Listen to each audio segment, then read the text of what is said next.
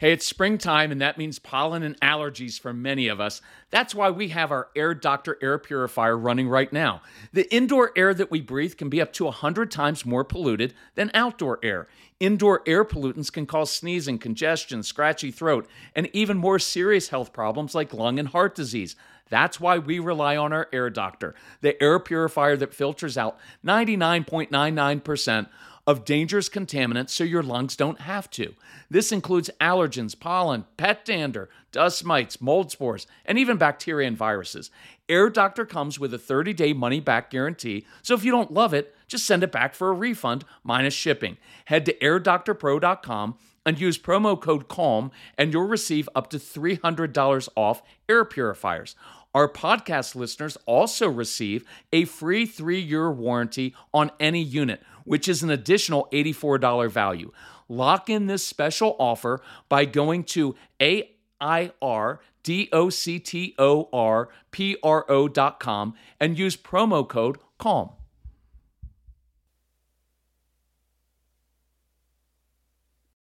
Another day is here, and you're ready for it. What to wear? Check. Breakfast, lunch, and dinner? Check. Planning for what's next and how to save for it? That's where Bank of America can help. For your financial to-dos, Bank of America has experts ready to help get you closer to your goals. Get started at one of our local financial centers or 24-7 in our mobile banking app.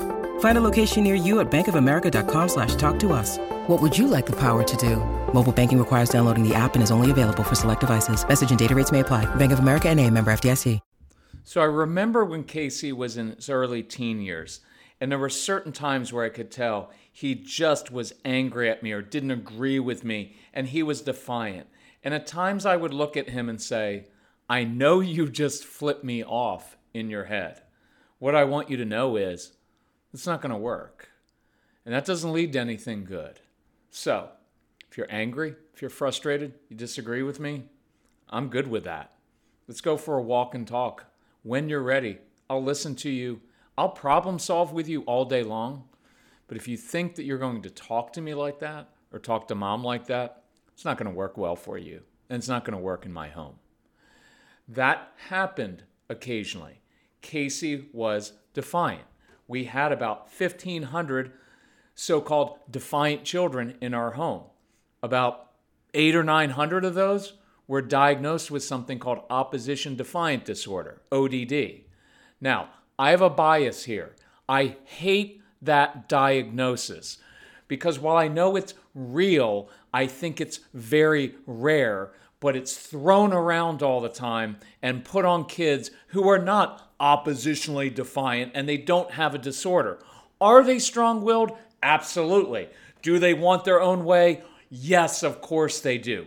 Do they sometimes or oftentimes backtalk? Do they push against uh, authority figures?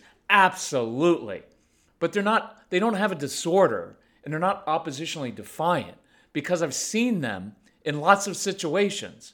And when they're around a mentor or someone who believes in them, who challenges them, who's even tough on them, but understands them, they're not oppositionally defiant. When they're outside the home, a lot of times they're amazing kids with big hearts, right? And so, but we put this this label on these kids as defiant. And again, I have a bias. I don't think most kids are just being defiant. I think their outward behavior and the manifestation, the outward expression of what they do is absolutely defiant toward you. But if I were to describe these kids, I would describe them as frustrated. They're very bright, they have an agenda, they have an idea of how they want things to go. They don't like to be told how to do things. They are stove touchers and they want to figure it out themselves. And when people come along and tell them to do things, they want to do the opposite of that. That's called being oppositional. I am oppositional. I don't like doing things the way people tell me to do it. I want to figure it out on my own, even if it's harder that way, even if I have to suffer worse consequences that way. That is the way I was made. It is the way I've always been. It is not an excuse because I will take the negative consequences of that because it has served me well in my life. Now, I'm older. I'm more mature, so I know when to lay that down and humble myself sometimes. And I know when to use that as fuel when people say, you can't do that. I'm like, oh, bring it. And that's what I want you to learn how to teach your kids. So on this podcast, as you can tell, I'm a little bit fired up, and I'm going to ask you to give me some latitude here because I didn't script this out. I don't on most podcasts, but I want to be able to get this out. And so if I'm if it's not as tight uh, as it usually is, give me some latitude here because I want to flow with this a little bit, and I'm going to give you some tools to handle kids who are being defiant in a very direct way but I'm also going to do some give you some tools to de-escalate and deal with it in a problem-solving way so we can add to your toolbox. Now, I can't get to everything, right? But I want to give you some tools and this may go on a little bit, but it's worth it, especially if you have a uh, defined child. So, Welcome to the Calm Parenting Podcast. This is Kirk Martin. I'm founder of Celebrate Calm. You can find us at celebratecalm.com. If you need help, contact our son, who, yes, he is an oppositional kid. And I will tell you, I love that strong will that is in Casey. It is serving him well in life because he has self control and self discipline now. And he has a vision for his life and how to treat people. And he does it well. And I want you to appreciate those qualities in your kids. So if you want to talk to a child who is extremely outwardly defiant and had that nasty, awful, label. By the way, here's my bias I think it's a lazy label. And I think the professionals who use it, and I have great respect. My wife is a therapist. I have great respect for therapists. In fact, we just had a, a Zoom meeting this morning with a therapist. So I believe in therapists. But at the same time, there are professionals at times who just slap on a lazy diagnosis. And I think the ODD diagnosis is lazy because I don't think it really gets to the heart of or the root of who that child is. And I, am being forceful with this because many of you have kids who are labeled with that. And I don't want them to go through their lives with that label thinking, this is who I am. Right? It's important to be precise in how you define people's personalities and, and their styles and their, their modes of being and their hearts. That is not who your kids are. And I want you to see them correctly. And just because they're challenging and difficult and strong willed doesn't mean they're that, right? If that makes sense. So if you need help, contact our formerly defiant but still very strong willed son, Casey, C A S E Y at celebratecalm.com. He will help you out. Whatever resources, it's our final week because uh, it's been almost the entire month for the Christmas and July sale. But we love this because the feedback we get from it is uh, this is changing the way we see our kids. It's changing the whole entire tenor of our home. Where we were having power struggles, we're not. What is that worth? Right? To me, it, it, how many thousands of dollars do we spend on all kinds of other stuff and our Christmas and July sale to get everything or to get the calm parenting package is a fraction of that, but you get the tools and the perspective and the insight. So anyway, ask Casey, he'll help you with that with that. So let me go through a few different ways of handling this. So I was doing a phone consultation today. So the parents um, had said they've got this uh, challenging 15 year old son, and um, they have a rule that you don't get to do screen time during the summer. You don't get to do screen time at night. It's just what they chose. So the child came up and he's like, "Hey, mom, dad, I didn't get to do any screens during the day. Um, could I could I do it tonight?" So the parents were like, "Okay, we can deal with that. So we're going to give you 30 minutes." So the son said, "Can I have 45?" Now, there's one of two ways to handle this. You would be perfectly reasonable, legitimate, justified in saying, "You know what? We've got rules around here. You didn't take advantage of it. There's no there's no screens at night. I offer 30 minutes, which I didn't have to, and yet you're never pleased with anything, and you have to come back, and you always want more. You could handle it that way. I don't think it would go over well, and I don't think it's the right way to do it because it's primarily negative. And to the parents' credit, what they said is, no, you get 30, because that's kind of what we taught them to do. And the child, to his credit, said, okay. Now, did the child say, Thank you so much for the extra 30 minutes? No, but I don't expect him to. But here's my question to you, which is for some of us, we're like, well, why did he even have to question? He should just be grateful. I expect a kid to try to negotiate for more. I actually respect that quality. That's ask, seek, and knock. Why would you not want to try to get more? There was nothing wrong with him asking for more. And here's the thing you have to think about this is a 15 year old kid. And so the question I asked the parents was, Has he not been like this since he came out of the womb? And they were like, Yes. And I was like, Good. So you handle that perfectly because you didn't react to him going for the extra 15 minutes. You just knew that he was going to do that. And that's actually being assertive and asking for what you want. And to the ch- your child's credit, he didn't throw a big meltdown because you wouldn't give him the extra 15. That was a beautiful thing. And I would actually, at some point, affirm your child and say, and now this was in a bigger discussion, but we came up with four things they could affirm their child for and just say in a casual way, hey, you know, I've noticed, you know, you're really maturing. Because when I gave you the extra 30 minutes and you wanted more, but I said no, you didn't push on it anymore, and you didn't have a big, uh, you didn't create a lot of drama around. You you just accepted it, and that shows me you're growing up more. And when we had asked you to do X earlier, you just did it without me asking again. And again, that just shows me you're really growing up, and I really I'm noticing that. I think that I think that's awesome. And that's how I like to praise kids. I don't like to make a big deal of it. I just recognize it so that it lifts them up and they want to do that more. So there's one example. One of the more famous examples you'll hear in the uh, Stop Defiance and Disrespect program, if you get the package, is Casey, our famous chips and salsa story. Chips and salsa story. So Casey comes at me one day, he was about 11 or 12, with that tone in his voice. You know that tone. You have every right to say, young man, young lady, if you're going to use that tone with me, to your room for the rest of your life because that's all that happens, right? We just send them to their rooms away from us. And I got tired of doing that because it wasn't effective. And what I learned was whenever things got tense, I would send my son away from me or I would withdraw. Why? Because that's what I did when I was a kid. Because I was the third born out of four, and my dad was uh, not a great guy, and my parents fought a lot. So I learned to hide from things and disassociate from them. So I wanted to be able to handle this. So one day I looked at Casey and I said, Hey, Case, listen, um, I've noticed um, every time you use that tone of voice with me, usually what happens is you're anxious, you're frustrated, or you're hungry. Right? And so I'm giving him wisdom.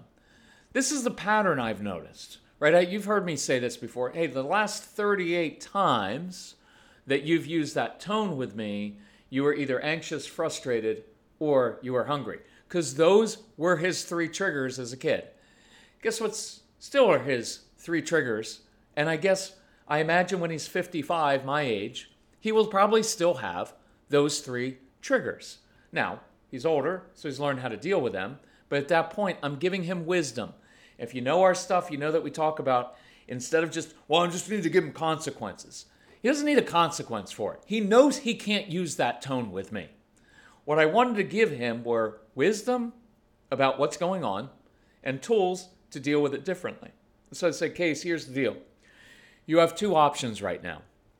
You may continue to talk to me like that if you want, but every time you do, you lose all your privileges, you lose your video games. I don't think you want to go there. So, if you want to grab some chips, I'll get some salsa. I'll meet you out in the backyard, or I'll meet you out on the deck, and I'll help you with whatever you're struggling with. So I go to the fridge, I grab the salsa, I go outside. He goes and gets the chips. We reconvene in a different place. Remember, motion changes emotion. I'm not going to toe to toe with an upset or defiant child in the space that we're in because it always escalates. It gives me a minute to get away from him and really process and kind of calm down. It gives him a minute to do that, but I've invited him into a different place, both physically and psychologically, mentally in a different place, and now we're eating chips and salsa. Does it have to be chips and salsa? No. But I love chips and salsa for a couple reasons. One, I really like the salt and I like the taste. And I've noticed this in my life. You never see two people eating chips and salsa yelling at each other, right? You don't. It's always a relaxing time. When you go out for chips and salsa, it's always relaxing. You throw in a couple margaritas, everybody's happy, right? So I'm changing the dynamic, and some of you are going to be like, well, that's kind of, I don't know, understand why you do that. Because it's very practical. Because I'm, I'm, instead of like, you know, we need to have, son, we need to have a talk about your bad attitude. Okay, dad, I can't wait. Will you point out all the times that I have a bad attitude and, and, and tell me all the things that I've lost, and then I'll change my behavior? Like, it's, it's just not helpful. And if you're honest in your life, when you're having a bad day or you're being defiant or upset, you don't want someone to come along and say, you know, your attitude really stinks right now. What are you going to do about it? Oh, thanks a lot for the insight. No, your attitude probably stinks because something else is going on. It doesn't mean it's an excuse for you to continue doing that. I didn't say, Casey, you know what? I know you're probably anxious and frustrated, or maybe you're hungry because you didn't manage your own food intake, even though you're 14. So if you're really anxious, why don't you just take it out on me and call me names and say all kinds of horrible things about me? That would be okay.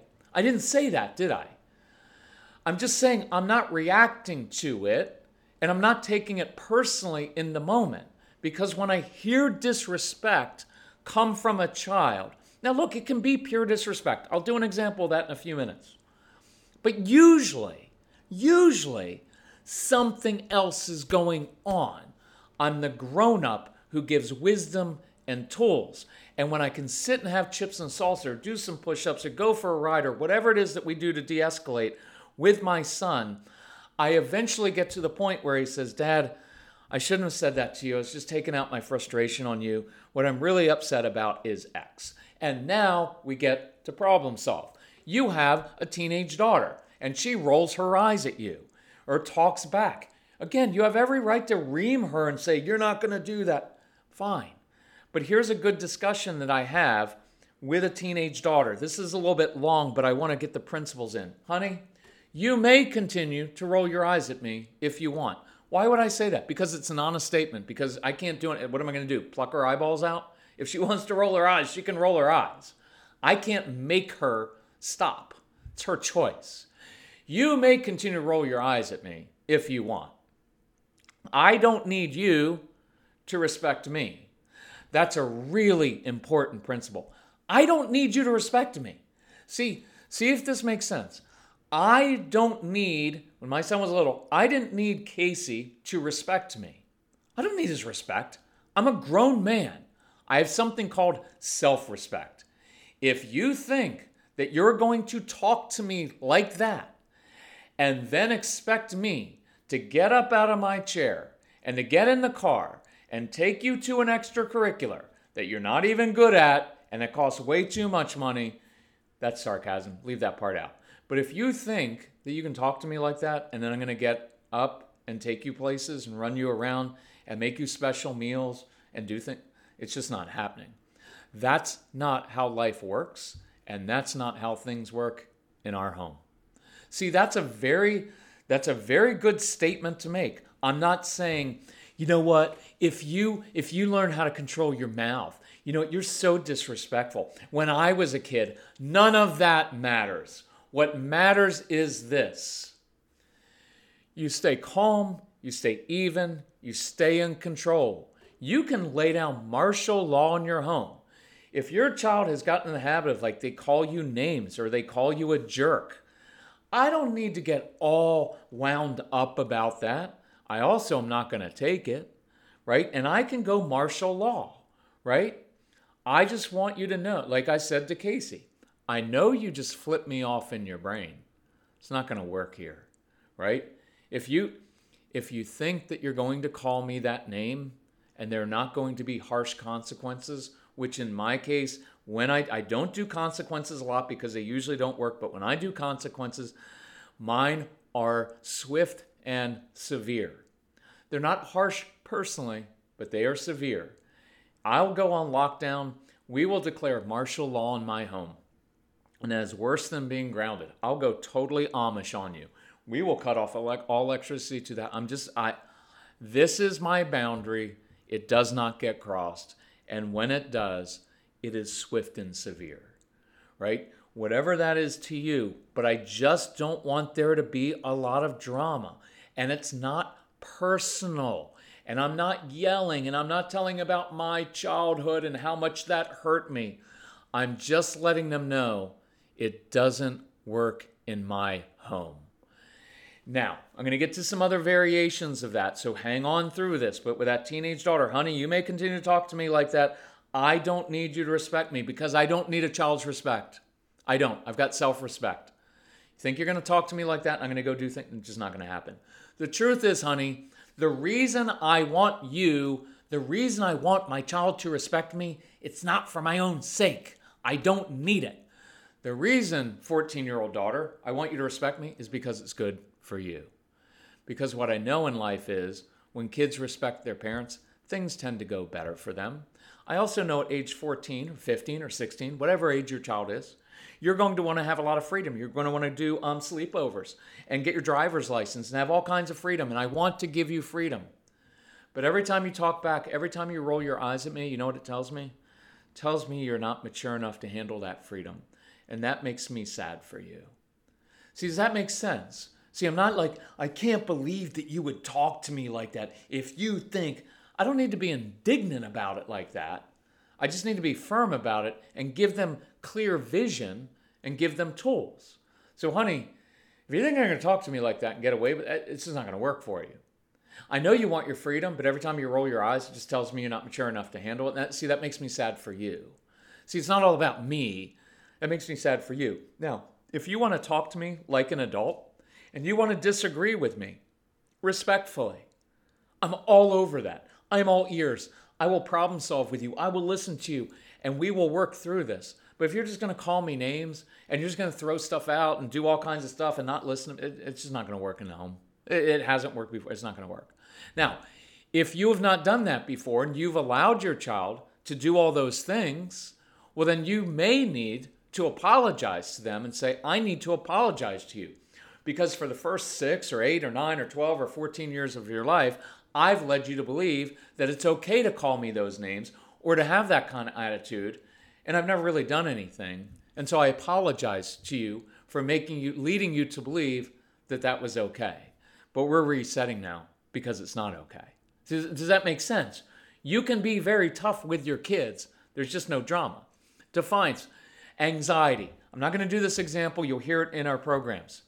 Anxiety will cause a lot of defiance because anxiety is caused by unknowns and you try to get a child to go to a new place and if they have anxiety they will shut down and say i'm not going you're stupid taekwondo's stupid and i'm not going and you can't make me that sure sounds like defiance and disrespect to me and i will tell you it has nothing to do with defiance and disrespect and it's complete anxiety and i don't have time on this podcast to do that but that is pure anxiety and only after you get to the root of the anxiety and give the child tools to know you're not being a defiant little snot right now, you're just a nervous kid, and I'll give you some tools to help you overcome your anxiety, well, then the whole problem goes away. And it wasn't a defiance issue in the first place. And I would encourage you and challenge you with this after working with 1,500 kids in our home and almost a million families. Most defiance in the home does not is not pure defiance. It is called, it, it comes from anxiety or it comes from a broken relationship with your child. Most of this stuff just doesn't happen in isolation. There's something broken there in the relationship, and that child has some anger toward his mom or his dad, and that's why the defiance is coming out. And until you fix the underlying issue in the relationship, that's not going away. And you can justify it and hide behind, well, they're just, he's just defiant. Well, sure, but what else is going on? And you really need to dig into that. Otherwise, nothing ever gets fixed, right? And so I had written down here what's really going on? Where's the pain coming from? Where's the frustration coming from? Some defiance will come from school and schoolwork. So they're defiant because what they're often being asked to do is arbitrary or it's overwhelming. And sometimes when you and I get overwhelmed or uh, anybody gets overwhelmed, they shut down and become defiant. I'm not doing it. Was that pure defiance? Sounds like it, but it's not a defiant, defiant child or define adult. That's an overwhelmed person who, when they feel overwhelmed, is either going to fight, they're going to go into fight or flight mode, or they're going to be paralyzed and shut down. And it's a protective thing that they do. Does that make sense? And that's why I want you to look, that's why I want you to go through the programs because on a podcast, I can go through one or two of these things. But in the programs, we can go through all the different variations of this so you can pinpoint and say, oh, this whole time we thought we were just dealing with a defiant child. Sure, he's strong willed, but it was anxiety, or he's overwhelmed, or he's frustrated. And so in school, I give a child some tools to do their schoolwork differently, to do their homework and take tests and study and, and, and achieve in different ways. And now they're not overwhelmed anymore. Well, if I'm not overwhelmed anymore, there's no reason to shut down. Does that make sense? I want you to think about this in a different way. Now, one more example that's kind of a tough example is sometimes we get this in divorced homes where there was, say, a, let's say in this case, it was a dad who had been, maybe he was a little bit controlling, and maybe he said some, uh, said bad things or negative things, talked badly to his or about his wife. Well, now they're divorced and the child's growing up basically in the custody of the mom. So what happens? That child will often start talking that way to his mother. And it's hard because the child is often a few inches or a foot taller than his mom, right? So it's not like you can, you're overwhelmed there. What are you going to do? And sometimes a very honest discussion of, hey, honey, son, I know you may have heard your father talk to me like that. And I'm sorry that you heard that. But that stops here and now. And that will not ever happen again in my home. See, that's self-respect. That's dignity there. That's that is that is providing clarity to the child. It's not all mixed up about your emotions and how it makes you feel. And it's fine to tell your child that hurts me when you talk like that. But it, that can't be the only thing, right? And in that, that is a very strong statement when you say, you may have heard that, but that stops now. That will not continue. That pattern will not continue in this home, right? So there are a lot of different ways that we can handle that. My preference most of the time is toward the chips and salsa of, hey, it, you know, and it's and, and sometimes I use a very low key, right? Like, hey, I know what's going on here, or I think I know what's going on, but it's not going to lead to anything good. So, why don't you take a minute and rethink what you just said to me? Because I think behind that is probably some frustration, maybe some anger, and maybe I do need to apologize to you. Maybe we need to work on something. I'm happy to listen to you. I am not happy to, and I will not listen to you talk to me like that. But if you have real grievances, if you have pain and frustration, let's go for a walk. Let's eat some chips and salsa. Let's do something together and we'll problem solve. But sometimes that very low key response to it takes all the negative energy out of it. But that's you, again, this is the hard part, moms and dads. You staying in control of yourself and not reacting, but instead responding. Otherwise, they're going to be oppositional or defiant or whatever, uh, uh, they're going to lash out. And if you react to it, it continues the cycle. And what I want you to practice this week is one of these different responses that I just got gave you and and really look to the root of it.